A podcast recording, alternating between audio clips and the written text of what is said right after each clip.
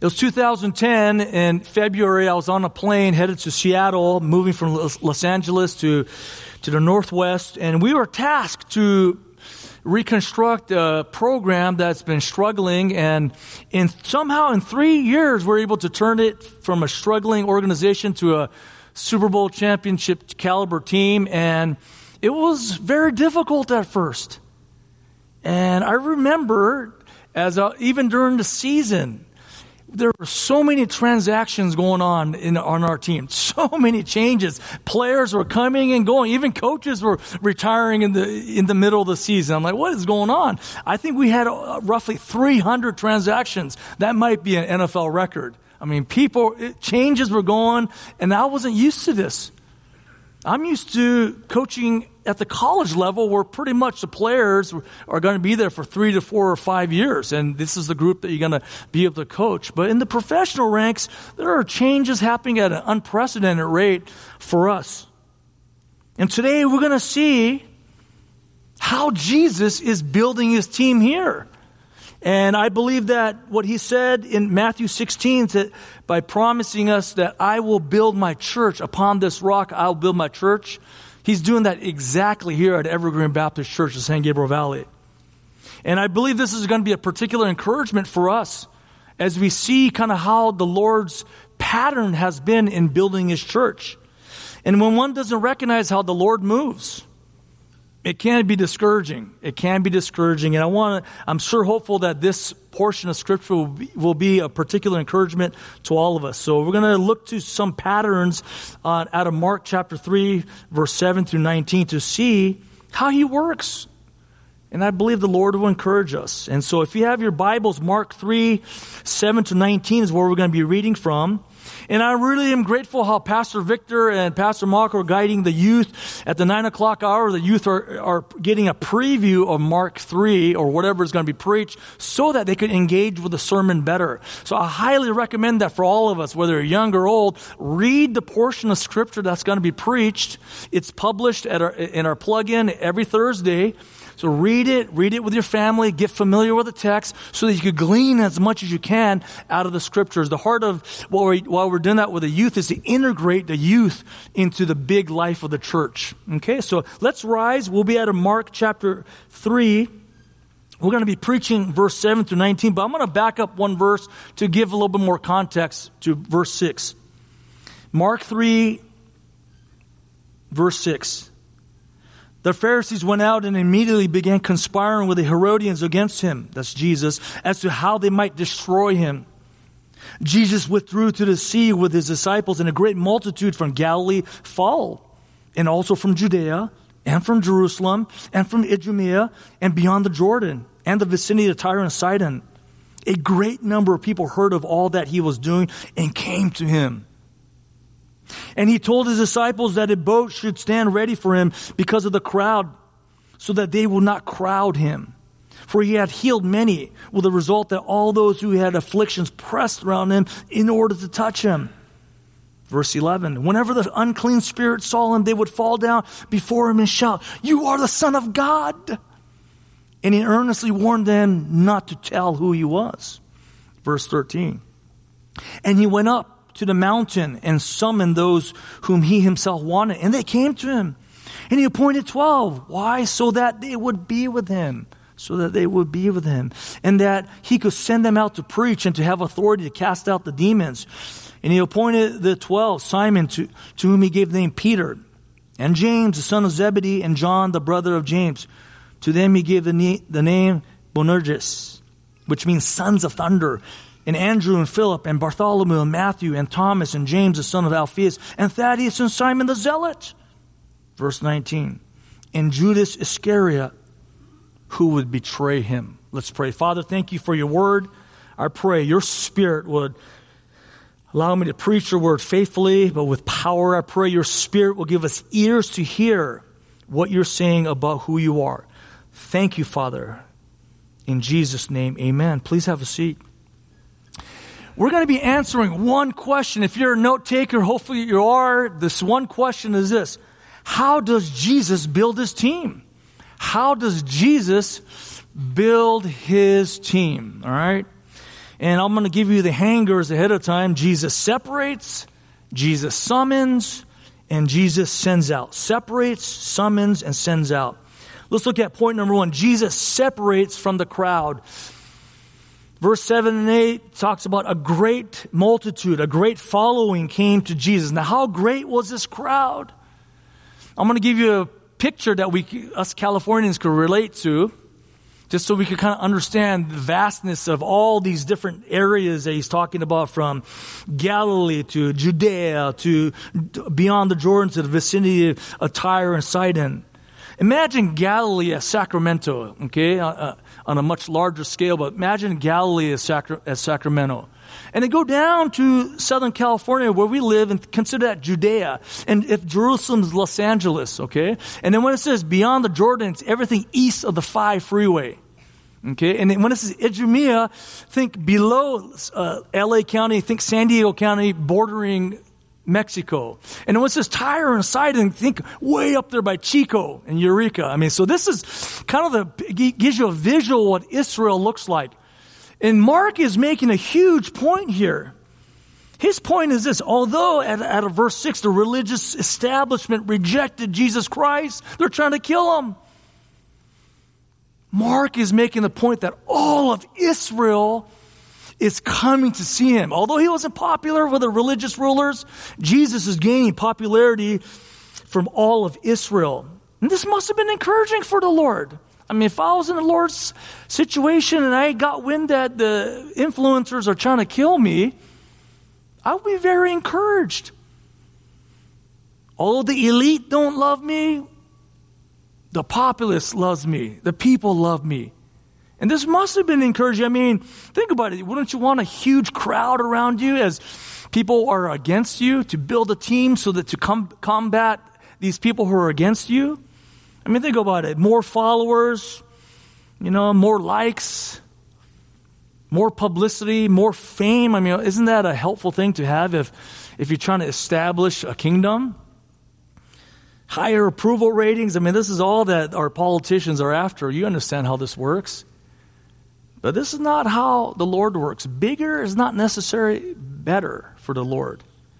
Jesus does something different. You see him ha- asking the disciples get a boat ready just in case I have to leave. He tells the demon possessed people not to speak about him. Right? I mean, he separates himself from the crowd in, in a lot of ways. He doesn't embrace them as like, all right, this is my team. He actually separates. Why does he separate from the crowd and the demons as he builds his team? Why does he do this? Well, they, in a nutshell, the crowds and the demon possessed people or the demons have a different agenda from the Lord. They have a, they're trying to build a different kingdom. The crowds, they were about the kingdom of the world. And when surrounded by another crowd, perhaps the same crowd in John 6 26, Jesus knew the crowd and he said to them, Jesus answered him and said, Truly, truly, listen up. I say to you, you seek me not because you saw signs, but because you ate of the loaves and were filled. And this is after he does the miracle of feeding the thousands with a few loaves and pieces of fish.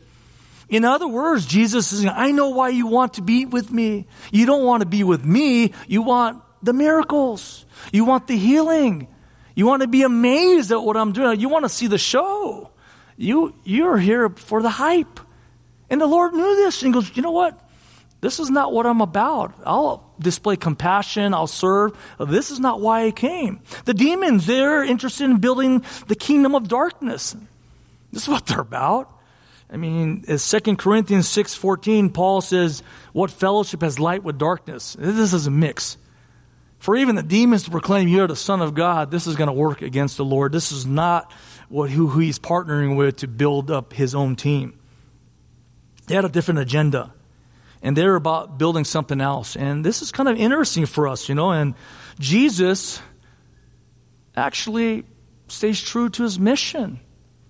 How many of us during that time would have said, You, you need to harness this group here, Jesus? How many of us would have said that? Like, we got to post this. You got to post this up there so the whole world can see how popular you are. Well, Jesus was never interested in gathering crowds, he was interested in building his church. Kent Hughes writes, and I thought this was a helpful quote from his commentary. He writes, Our Lord would allow nothing, not even popularity and success, to divert him from his primary ministry. And he wouldn't do that. And he applies it to us today, uh, Kent Hughes does. But it's not always the same for us, he writes. Success and popularity bring the crowds. Then keeping the crowds becomes all important. This is what we have to do. How do we keep them coming? So we do whatever we will do to keep them coming. Popularity can and often does seduce the ministry. Popularity, gaining a crowd, collecting a crowd. And at Evergreen Baptist Church of San Gabriel Valley, I've had the blessing of, really sitting with longtime attendees and longtime members, and I've been able to hear how they're feeling, and I'm grateful for that. And I appreciate how people will trust me to share their heart with me. I've, I, I don't know how many meetings I've had, but we've had meetings, and so have our other pastors. We've met, and we're interested in caring for what's going on. And if you're new here, and if you, or if you, or if you're a new attendee, or if you're even a guest, just to give you an idea of what's been happening, and this is a helpful thing, so that you know how uh, your longtime members and attendees are feeling. So you know how to come alongside your brothers and sisters. Because I know why you're here. You're excited. This is it's all new. This is what you want. I understand that. That's a particular encouragement for all of us. But we're called to come together. How do we bring groups together? By empathizing, by understanding, and praying for one another. And in, the, in these talks, I, I've expressed, I know how you feel. I'm feeling the same thing too. It's been difficult for me as well. As many lament to me how things have, uh, have changed, you know, and there's been so many transitions going on. And I've, I, felt this too. Friends and family have left. I understand that feeling as well. I probably understand it more than anyone. How program, programs have shifted and even morphed and changed. How even staff has changed numbers of staff have changed, and we understand this. And even adjusting to our new budget, I mean, I, I feel all these things. And so, if you're new, just understand there's a lot of things going on, particularly for those who've been here a long time, who spent their lives helping build up Evergreen Baptist Church. I feel that too. But I, I believe that the building process is underway. And so just like in anything in life, there is a season of pruning. This is, a, this is perhaps the initial step in how the Lord builds. I remember coming home one day after the church, leaving the church office. It was evening, it was dark already, and I remember some of my family members saying, Why did they cut all the roses off the tree, off the bush? I looked into the, the trash can, they're right, they're white roses and they're full. And why do they do this? Aren't these good flowers? I just said, just wait. Being a son of a gardener, I said, just wait, just wait. And matter of fact, in days, if not in a week, boom, the bushes were just blooming in a brilliant way. Oh, okay, I get it now. John 15, Jesus says this I am the true vine, and my Father is the vine dresser. He's the gardener. Every branch of me that does not bear fruit, He takes away. And every branch that bears fruit, He prunes it so that it may bear more fruit. This is how the Lord works. He creates space. He allows things to transition out and people to transition out, programs to die, even budget to go down to help us focus in what is the most important thing, what is actual fruit in the local church. Helps us get back to the essence of why we're here. Bigger is not always better. Bigger is not always better. More people is not necessarily the goal although it could be encouraging. More events and programs are not always what the Lord wants. We're called to be a discipleship making factory. If you want to know what the church is about and what fruit we're, we're, uh, is good fruit in the Lord's eyes, it's about maturing disciples, the fruit of the, uh, of the Spirit being displayed amongst all of us, how we love one another, how we love the Lord. This is it. Not necessarily how many people you could gather, not kind of budget you could have, not type of programs that you could run. That's not it. That's not it, church. The Lord says out of Matthew 28, go make disciples. Disciple one another. I believe the Lord is getting us to the basic fundamentals of the building blocks at Evergreen Baptist Church, you know, and on the other side of it, church, I've heard from many others who have kind of a different take. I've heard very encouraging things from people. As just as much as I've heard from people who are, are lamenting and struggling, which I understand, I've heard another side where people are fired up and excited. These are some of the things that people have expressed their excitement over. I love that we're expositing the scriptures in our sermons. We're, we're, we're taking time to explain the text. I can see how we're being more biblical. These are thoughts that I've heard. I love how we emphasize relationships with God and with one another. And this is perhaps why we're doing this, this, this conference, so that not only do we hear about God, we, we're going to be breaking up into small groups to kind of emphasize our relationships with one another. We'll be able to talk with one another. I've heard other things such as it's great that we're elevating what it means to be a member here at Evergreen Baptist Church, meaningful membership. I've even heard this from young and old. There are less cliques here now. Less cliques here now. I love the Spanish language ministry. Man, what an amazing thing that we have our own worship service now. I mean, these are just some positive things just to encourage us. Like there's this whole gamut of feelings and emotions going on in the life of the church. And so it could be discouraging if it's just all lament. But at some point, we recognize, wow, this is how the Lord's moving. It could be very encouraging, actually. Very encouraging. Let's get to the next point. If he's not about crowds, how does Jesus build his, church, his team? Number two, Jesus summons the 12, summons the 12. I've had a friend who talked about how his, how his uh, child is moving up to college and flying up, and there's a sadness.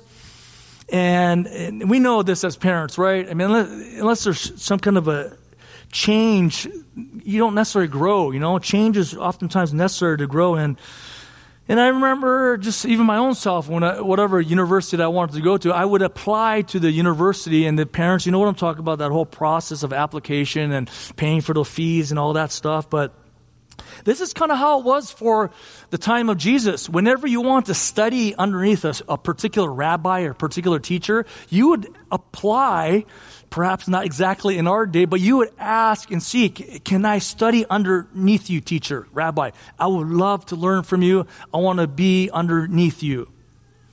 That's culturally in what was happening, but Jesus does it different. He doesn't work like everybody else. Instead of people applying to Jesus, at verse, uh, let's check out verse 13 here. What does he do? He went up on the mountain and summoned those whom he himself wanted, and they came to him. Luke 6:12 says this. He spent the whole night praying and then he summoned his 12. Instead of people applying to Jesus, Jesus handpicks his 12 to come to him. And this is how the Lord works. Just like a draft. You know, he exercises sovereign choice of who he wants to form his initial team of disciples. They didn't choose him. John 15, 6, Jesus says, You did not choose me, but I chose you so that you would bear much fruit. And they, he summoned them and they responded. And he, they wanted to be with him. And out of this group of followers, Jesus handpicks whoever he wants. And he goes small. Jesus goes small. He goes with the 12, not the 12,000. There's something there. There's some wisdom there. He goes with the 12, not the 12,000. There are thousands of people that he could have asked to be or told to be around them, and he has 12 draft picks, and he uses them all and gets the 12 that he wants. He handpicks them, right? And why 12? You know, in the youth, I think that's what was one of the questions. Why 12? Well, Revelation 21 says that these are the 12, represent the 12 tribes of Israel. Okay, in, in a nutshell, if you wanted to know that question, answer, there it is. The 12 tribes of Israel. And then why did he use 12 ordinary men? I mean, as I read off these names from Simon or Peter, from James, John, Andrew, Philip, Bartholomew, Matthew, Thomas, James, Thaddeus, Simon, and Judas, these are 12 ordinary men. Jesus could have picked any 12. He chose 12 men to lead his movement. Why?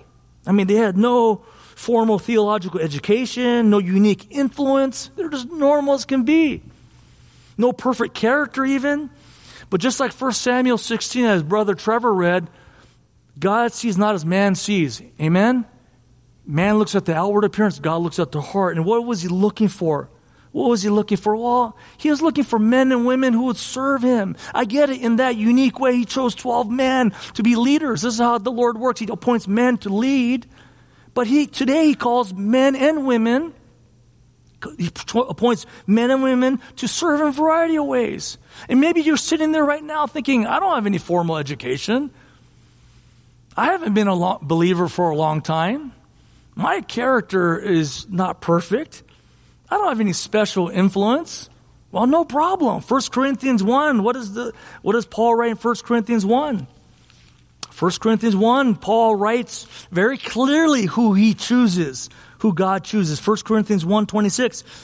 For consider your calling, brethren talking to other Christians that they were not ma- that there were not many wise according to flesh, not many mighty, not many noble, but God has chosen the foolish things of the world to shame the wise, and God has chosen the weak things of the world to shame things which are strong. The base things of the world and the despised, God has chosen the things that are not, so that he may nullify the things that are, so that no man may boast before God. See, what is God looking for? What is God looking for? What is our Lord looking for as He summons people to serve Him in different ways? He's looking for humble hearts who don't feel like they have confidence in themselves. It's, it's not how smart I am. It's, it's, not how mighty I am. It's not the, the, my talents that I bring from pro football to church. It, it has nothing to do with that. It has nothing to do with that. You know what he wants? Look at verse 14 with me, please. Look at verse 14.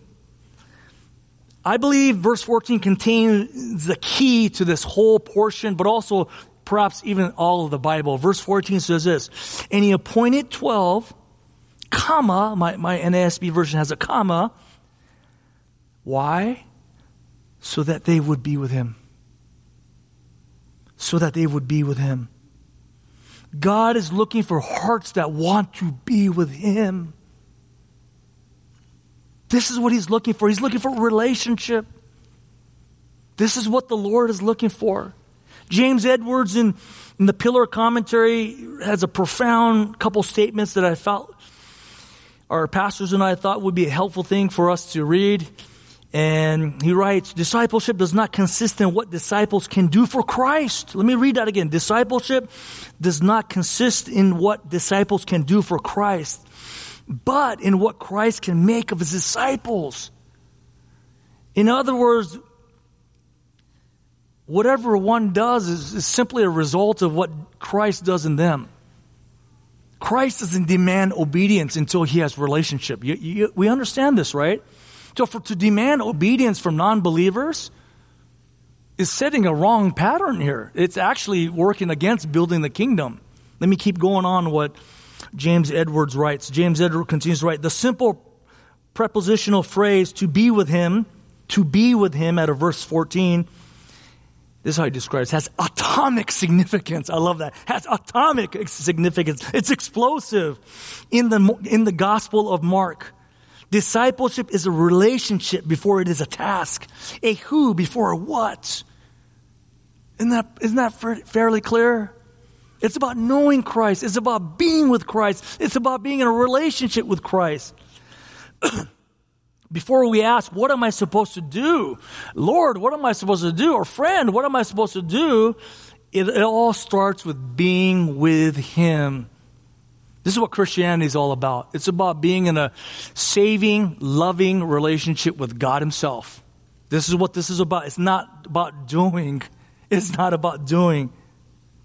A close, abiding relationship. This is how Jesus describes in his own words out of John 15, verse 4 and 5. Abide in me, remain in me, and I in you. There's a oneness. There's a relationship there, right? As the branch cannot bear fruit of itself a branch cannot bear fruit of itself unless it abides in the vine, unless it's connected in relationship with the vine who's Jesus. So neither can you unless you abide in me. Remain in me, relationship with Christ. I am the vine, you are the branches. He who abides in me and I in him, he bears much fruit. He does the fruit producing in us. He does the obedience in us.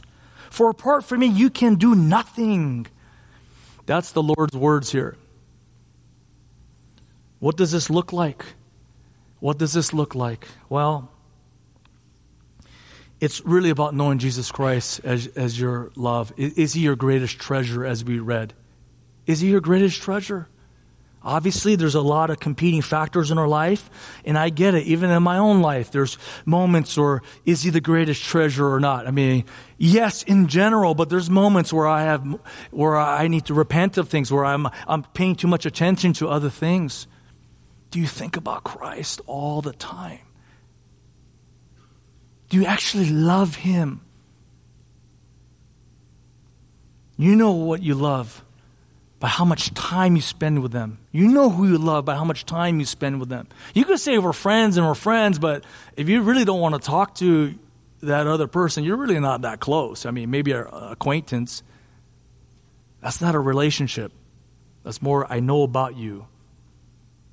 Knowing Him leads to obedience because we trust Him. Because, quite frankly, friends in church, the Lord asks us to do, commands us to do things that are unorthodox, that don't go along with what the world says to do. How else can you obey Him if you don't trust Him, because you don't know Him? See, for our church here, I want to make a statement that perhaps will be helpful. Deploying people who do not have a relationship with Jesus to serve in our church simply doesn't work. I mean, if you're asking people to serve in church ministry and you know they're not in Christ, that doesn't work. It's not a part of the Lord's building plan. Church, it makes no sense to ask people to serve who are not Christians. It's like using styrofoam bricks to build up the castle, okay? Uh, it may look good, it may be spray painted correctly, but it's soft, there's no, there's no substance to it. It's just doing. It's not going to help build. And actually, it could go negatively against this because we could create a culture of doing without relationship with the Lord. Like as if our doing is the reason why I am connected to the Lord. People could learn a moralistic or legalistic way of living. Well, Christianity is about just doing and living right, isn't it, Pastor? No. No, it's about being with Him, as verse 14 says. So instead of asking, could you serve? I think this is the more appropriate question. Ask first, how is your relationship with Jesus? Ask that. Let that be the normal cultural thing that we're talking about constantly anyway. Think about your closest friends here at Evergreen Baptist Church of San Gabriel Valley. Do they ask you about this? Do they ask you about this? How is your relationship with Jesus? Think Take a mental note. If it's yes, praise God. If it's no, something's missing. Styrofoam bricks. I mean, what is this relationship based on? Are you in close relationship with Jesus? These sort of things should be asked. Do you know him, but not, not just about him, right? These are sort of the things that you, we want to understand. That's, what, that's why with the youth, we're making a very intentional evangelistic approach. We're not assuming any child or youth, even if for teenagers, are Christians. And even in, in our sermons, I'm not necessarily assuming that either. Do you know Christ? Are you overwhelmed by who Jesus Christ is? If not, you need to put your trust in Jesus Christ as your Lord and Savior. If you more identify with doing things for Christ, you're probably not in Christ. Because that's not the gospel. According to the authority of the scriptures, this is not the gospel. The gospel says this I put my trust in you, Jesus, as my treasure, as the one that I desperately need to escape the wrath of God, because I am a sinner. Jesus, I need you. I believe that you paid the price for me on the cross 2,000 years ago, and you are the risen Christ. I remember, Jesus, you are the risen Christ. And I want to follow you. I want to give my life to you. I want to be in relationship with you. This is what it means. And here's the good news. If you have this desire, He wants to be with you. He's not going to reject you. He says, so that they could be with him. He wants to be with you in a forever love relationship, an abiding, deep, affectionate relationship. This is what this is about. That's how he builds his team relationships, first with him and with one another. And why is there 12 only as well? It's hard to get deep with a bunch of people. 12 is kind of manageable. And even with Jesus, he had three that were around him a lot more. Relationships. Relationship, church. This is what this is about. With him and with one another. And this is not a privatized thing where I got relationship with Jesus but no other Christians. That doesn't work either. That's not a good mark either. It's Jesus and with one another. This is what the church is about. It's the church is the gathered ones. Let's go to our final point here. How does Jesus build his team? Jesus sends out the 12. Not only does he summon, he sends out the 12. I'm going to take time to read verse 14 and 15. Um, and he appointed 12 so that they would be with him. Praise God. What great news that is. Relationship. And, here we go, third point. and he could send them out to preach, that he could send them out to preach and to have authority to cast out the demons. In Luke 6, this parallel account, Luke 6, Jesus calls these 12 apostles. Apostles. Apostolos or apostles simply means sent out. You're sent out. They were formally sent out. And this was a unique role for the 12. If we're ever wondering, are there any more apostles around? No, there are no more apostles around. Not like this. All right. In a sense, if you're a missionary or even me, I, I could have been sent out to care for Evergreen. So in a sense, I'm sent out, but there are no apostles like the 12 apostles here. And they had unique qualifications. What were they? Here's some. These apostles were personally trained by Jesus. No one has that anymore. These 12 were, were pers- has personally seen the resurrect, resurrected Jesus. That's 2,000 years ago. These 12 were personally sent out by Jesus. So th- to be an apostle of this caliber meant you had to have those qualifications, and the apostles had the authority to speak for God. All right. Now, what was their primary emphasis according to verse 14 and 15? Well, just going down the text, so that they would go preach, kerusso, to herald. To herald what?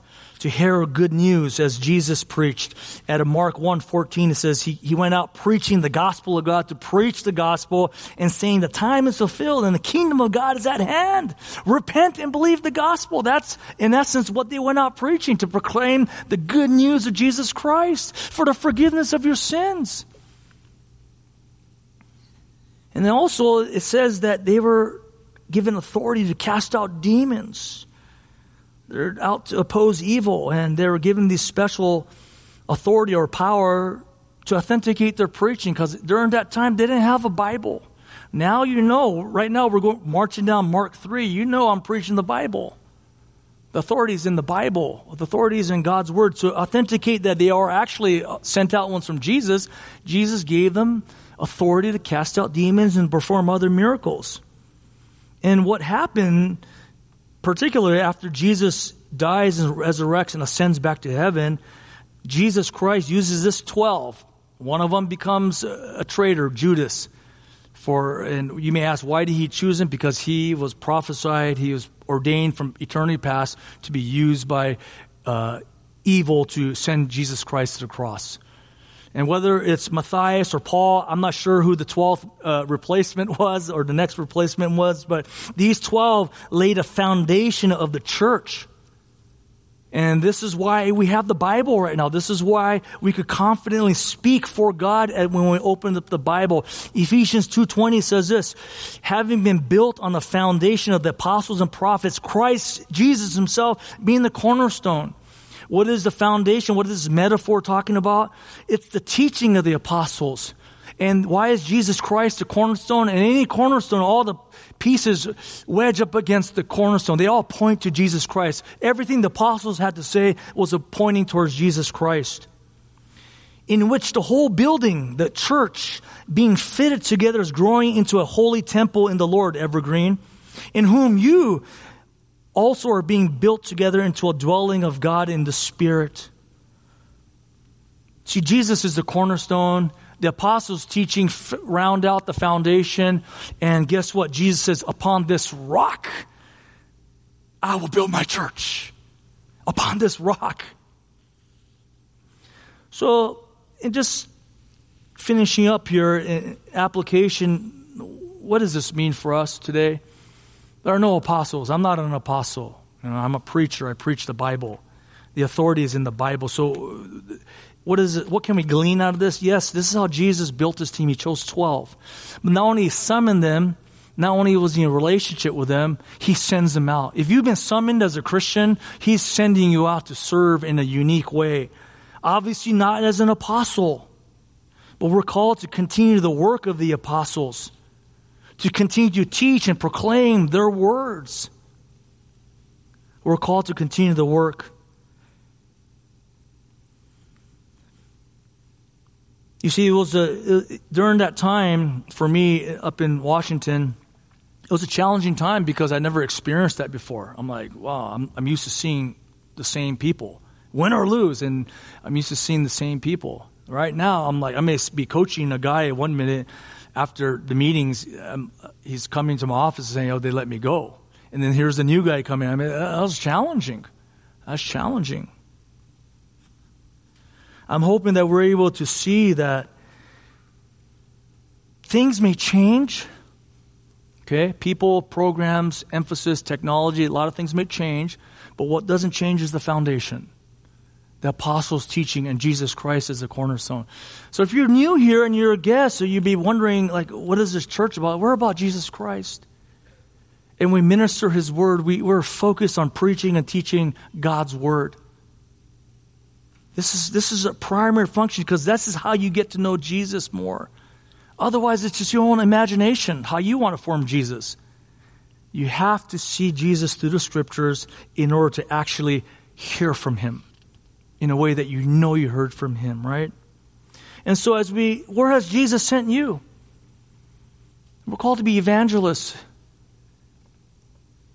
Acts 1 8 says to be his witnesses in Jerusalem, Judea, Samaria, and the ends of the earth. Where is your Jerusalem? Where has God sent you? Right? Who are you actively trying to evangelize or edify as a Christian? I love it. I get fired up when I hear when youth say, hey, I invited my friend to attend our event or I invited my friend to serve. I love that.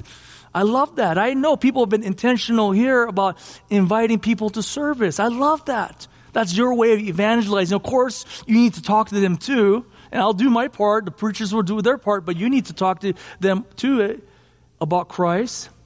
I get fired up when I hear about people trying to evangelize their aging parents. How many of you here have an aging parent who you know is not a Christian, who know upon death they're going to face eternity apart from Christ? I know there's people here who are praying and looking to minister Jesus Christ to your aging parents. Or how about your siblings? Maybe you're grown up now and you're the only Christian in your home. Now you have your own home and you know your adult siblings are no long, are not even close to following Christ. I get excited when people say, Pastor, pray for my brother that he would know Christ. Because I know they're actively talking about and, and, praying through how to share Christ with them. It's not just about being with Christ, now it's about being about Christ as well. So, what are we learning about how is Jesus building? You know, I mean, I just want us to kind of encapsulate this before we conclude here. First of all, it's not about the crowd or the hype. Jesus is not about the crowd. Don't, don't, don't misunderstand me. We love people, as many people to come to Christ, but you can, as I've spoken to many pastors, you can collect a room or a fellowship full of non believers. And when that happens, they influence the culture of the church. Number two, what are we learning about Jesus' building plan? It's simply about being with Jesus. Simple. And perhaps it may be difficult for you to even relate to what I'm talking about because you may not be in good relationship with other people. How does this work with being in relationship with Jesus? I can't even see him. I have the Bible and I have prayer. Well, Jesus shows up with how we love one another, get involved with other Christians. Relationship. For whatever reason, that has been a clear, clear uh, area in my life. I don't know why. Uh, that, uh, relationships always been big for me. I don't know why. And I'm open to thinking perhaps it's not as easy for some of us in here. I, I understand that. Get involved with other Christians. Get involved with other Christians. Number three, what are we learning about Jesus' building plan? It's about being about Jesus, living for Jesus, and telling people about Jesus. It's those questions that I asked you earlier. How's your relationship with Jesus? The person sitting next to you, have you talked to them about Jesus Christ? You might have known them for 30, 40 years. You maybe never talked to them about Christ. It's about Jesus Christ. Let's conclude here. I heard a story told before, and I, I thought this would be a helpful and encouragement for us. It's about a traveler who came across three men. And the traveler asked a question to the first man What are you doing? As it was a hot summer day, and these three laborers were laying down bricks and sweating. And the first man said to him, Can't you see what I'm doing? I'm laying down bricks, and I can't wait for the day to end. So the traveler goes, Thank you, sir, and goes on to the next worker. He asked him the same thing. And the second man answered, I'm, learn, I'm earning a living to support my family. That's why I'm laying down these bricks. And I sure can't wait to go see them tonight when this is over. Thank you, kind sir. He moves on to the third. He goes to the third and says, asks him the same thing. And but the man looked up smiling with a bright look in his eyes and said, I'm building a cathedral for God. You see, the church is not an actual building. The Lord is building upon the foundation of the 12 set. We're building lives upon the truth of who Jesus Christ is. And the Lord is building here at Evergreen Baptist Church, San Gabriel Valley. He's, he's, in some ways, He's cleared the deck to let us build. And it's an exciting time. And I just can't think of anything else we'd rather do than to help, to come alongside what the Lord is doing here at Evergreen. Jesus is building his church. Let's pray. Father, thank you for your words. Thank you for how your words minister to us. Thank you for how your words of 2,000, 3,000 years old words are relevant to us because they tell us about you. You are always relevant. Thank you for the opportunity to go over Mark 3. And thank you, Lord Jesus, for the 12 apostles that you chose to serve as uh, foundational stones for the church. But more importantly, thank you, Jesus, that you are the cornerstone where all truth points to. It's about you, Lord Jesus. And thank you for the gospel, the good news that, that declares with power that we can be in a saving, loving relationship with you. And thank you that you have summoned us to be with you. And I pray, Father, for those who do not know you, that you will summon them into the faith today and they would talk to their friends, they'll talk to a pastor about you, Lord. Lord, will you give us spiritual eyes to see what you're doing? Help us to, I pray your spirit will energize the truth that we know about you through the scriptures to be able to apply what is going on in us and around us, Lord.